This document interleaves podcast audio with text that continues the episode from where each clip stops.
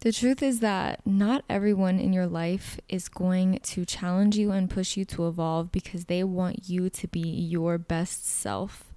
A lot of people you are going to come across and probably already have are going to try and fit you into their mold of what they want you to be. And if you are in a process of healing and self discovery, it's real fucking important that you know the difference. Welcome to another episode of the Cry Now, Laugh Later podcast. I did not introduce myself in the first episode, so hi, my name is Isabel. I am your host. Let's get into it.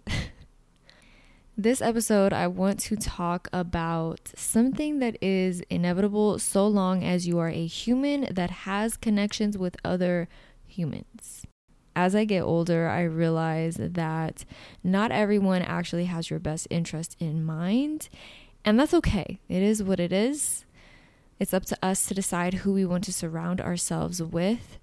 But there is a fine line between someone pushing you to be your best self, challenging you and pushing you to be a better version of yourself, a healthier, happier, more fulfilled version of yourself. There's a fine line between that and someone pushing you to fit into their mold of what they want you to be.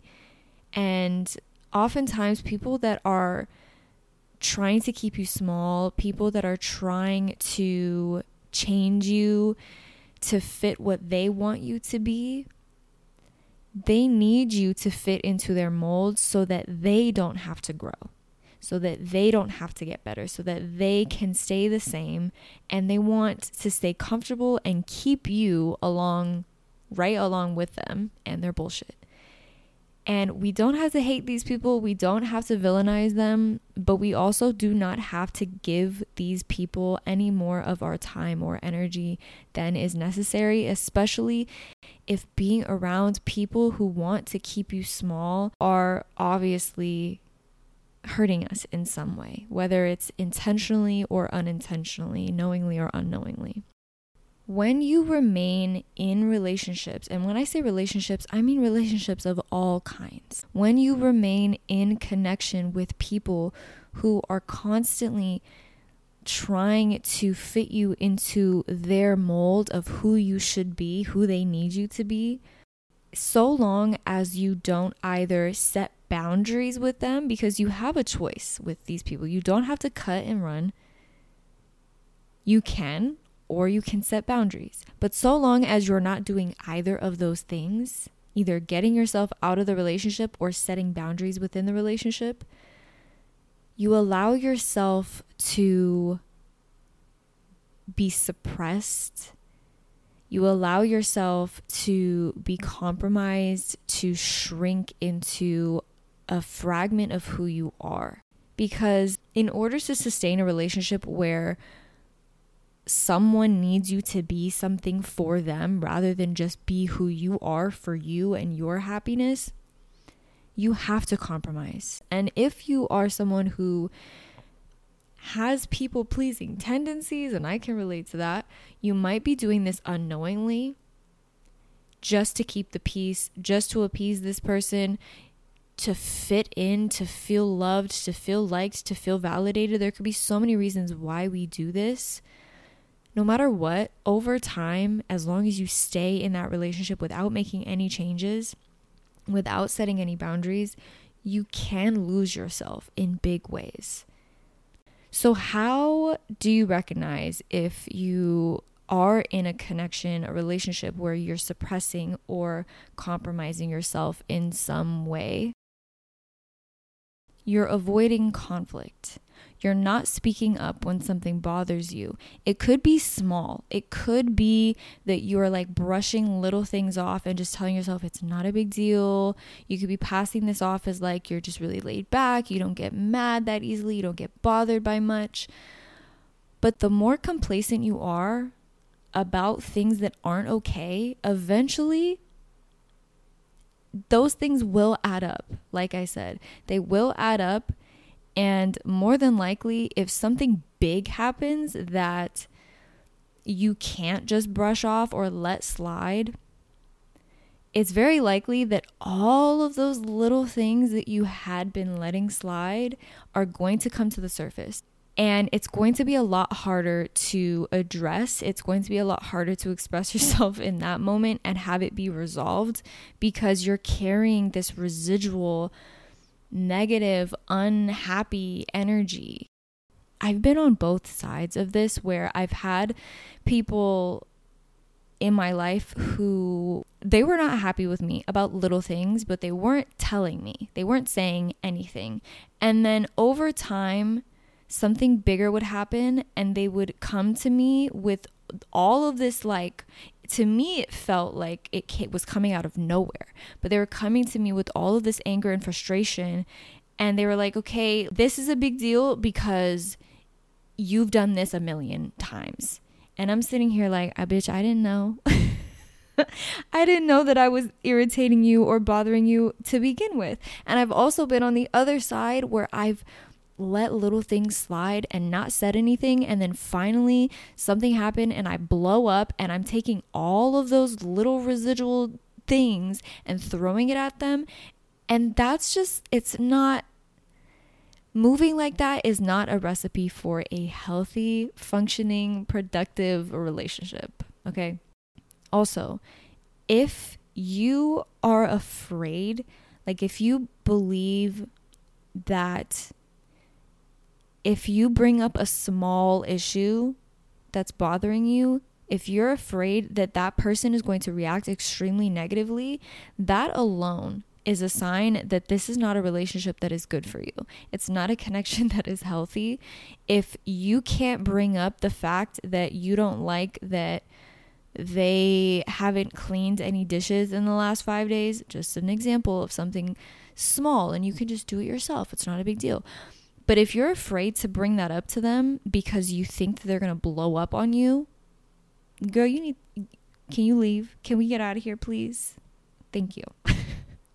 Another way you can recognize if you are compromising, suppressing yourself in some way in your relationships is you are overly agreeable. Now, this is even easier to let slide. I'm talking about you're not openly expressing your opinions or even your interests or your likes or your dislikes. This could be with a friend, this could be with a partner, this could be with a roommate, you are allowed to have your own opinions. You are allowed to have your own interests, your own likes, your own preferences. It is okay. It does not make you needy. It does not make you hard to please. It does not make you whatever the opposite of easygoing is. You are allowed to express your interests. You don't always have to agree with whatever this other person wants to do or wants to eat you don't have to be so agreeable. It's okay to disagree. It's okay to express what you want, to ask for what you want. It is okay. Again, a lot of these things, if you are a people pleaser or you have people pleasing tendencies, it's very easy to brush these things off as like, like it's just not, you know, it's not a big deal. But it is a big deal, bitch. It is a big deal. It's a big deal if you can't tell someone when something bothers you. And it's a big deal when you can't tell someone that you don't want to go out or that you don't want to eat here or you don't want to watch this stupid fucking movie again. like, it's okay. And again, if this is a good friend, a good partner, a good person, odds are they're going to respond well to you expressing your dissent. Is that the right word? I think so. They're going to respond well. And if they don't, then there's your sign to cut and run or set more boundaries, right? All of these examples might seem small, but I want to use a kind of weird and oddly specific example to drive my point home, okay?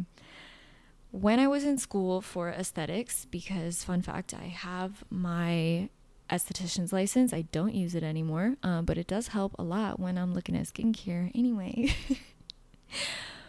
Something that we were taught about skin cancer is that a lot of us believe that skin cancer comes from those like five, six hour trips to the beach where we forget our sunscreen or we don't reapply and we get burnt really, really bad. Most of us think that that's where skin ca- skin cancer comes from, but most of the time skin cancer is actually coming from those 15 20 minute walks uh, where you're, let's say, walking your dog, or you're just driving to go get the mail, or to the grocery store, or whatever. You're not you're outside for not very long, and you're thinking, well, I'm not going to be out in the sun for hours. It's not that hot. It's kind of cloudy. I don't need to wear my sunscreen. All of those little moments added up, those 10, 15, 30 minutes, even an hour, all of those small moments added up will create damage over time, right? Create bigger problems over time that you might not see until much later on. So that's my weird little example. The principle is there, okay? The the principle applies. The little moments do matter. Exercise your throat chakra. Every opportunity you have to exercise your throat chakra, to set a boundary, to speak up, whether it's about someone fucking your boyfriend or you not wanting to eat at this restaurant, right? Two very, they're on two opposite sides of the spectrum. You might think one definitely deserves um, you speaking up and setting a boundary, right? Yeah. And the other one, maybe not in comparison any opportunity you have to express what you desire, what is going to bring you joy, what's going to make you feel comfortable, what's going to make you feel safe, what's going to make you feel loved, use that, take that opportunity to speak up. So, we've already kind of discussed how to stop doing this, how to stop compromising and suppressing yourself. But I just want to reiterate speak up, advocate for yourself. If you would expect your best friend to stand up for you in little and big moments, you should be standing up for yourself. The more honest you can get with yourself, the easier it will be to get honest with other people around you. And the more honest you are with other people around you, you will either weed out the ones who can't respect your boundaries, don't want you to be happy, even in little moments. You're going to weed out people who are selfish. And you're going to call in people who know you as someone who isn't afraid to speak up, to tell it like it is, to express what it is you desire, what's going to make you happy. You're going to call in people who are willing to build a relationship and a connection with you based off of those boundaries and this version of you that is honest and real. And you want people around you who make you feel that way, but you first have to be that person you should also practice initiating. Initiate advocating for what you like, what you want to do, what you want to talk about, what you need to talk about, what you need to express. Push yourself to take action on making the things you desire an importance and a priority for yourself and with the people in your life. It is not other people's job to force you to advocate for yourself. People can help, people can ask, well, what do you really want to do? But if you're just going to continue to say, it's fine, it's fine, or it's good, don't worry, I'm not upset, if you're going to continue to be passive about yourself and what's true for you, you can't expect people to continue to try and do that work for you. You have to be able to advocate for yourself. Another way you can overcome continuously suppressing yourself is practice using your intuition. You can feel in your body and your heart when you are being suppressed, when you are around someone who doesn't make you feel safe, whether it's to talk about your feelings or to express something that you want or something that you desire. That energy feels like a weight. It feels like you're you're going to feel small. Your body, your posture even is going to shrink up a little bit. You're going to feel tight. You're not going to feel open. You're not going to feel light. It's going to feel a bit like anxiety when you are around people who cause you and you are allowing to suppress and shrink who you really are. So practice using your intuition. Trust the gut feelings that you have and honor them. Even if it's not super outright what you're doing, that this relationship or connection is not um, conducive to your growth, to you being your best self, if you will. If you don't feel safe to be yourself, you're probably not. There have been so many friendships that I've lost where I had moments of anxiety or there was just like a gut feeling that something wasn't right. This person is not a good person, or they're not someone that I can feel safe to be myself with.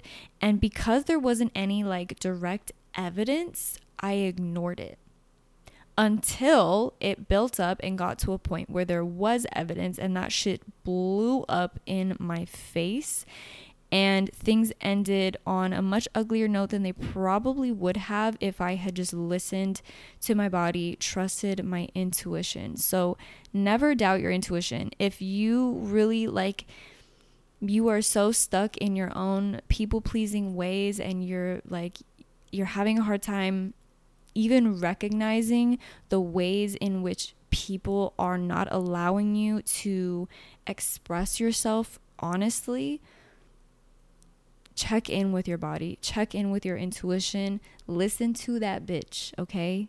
She knows before your brain knows. Give her the space and she will guide you to exactly where you need to be.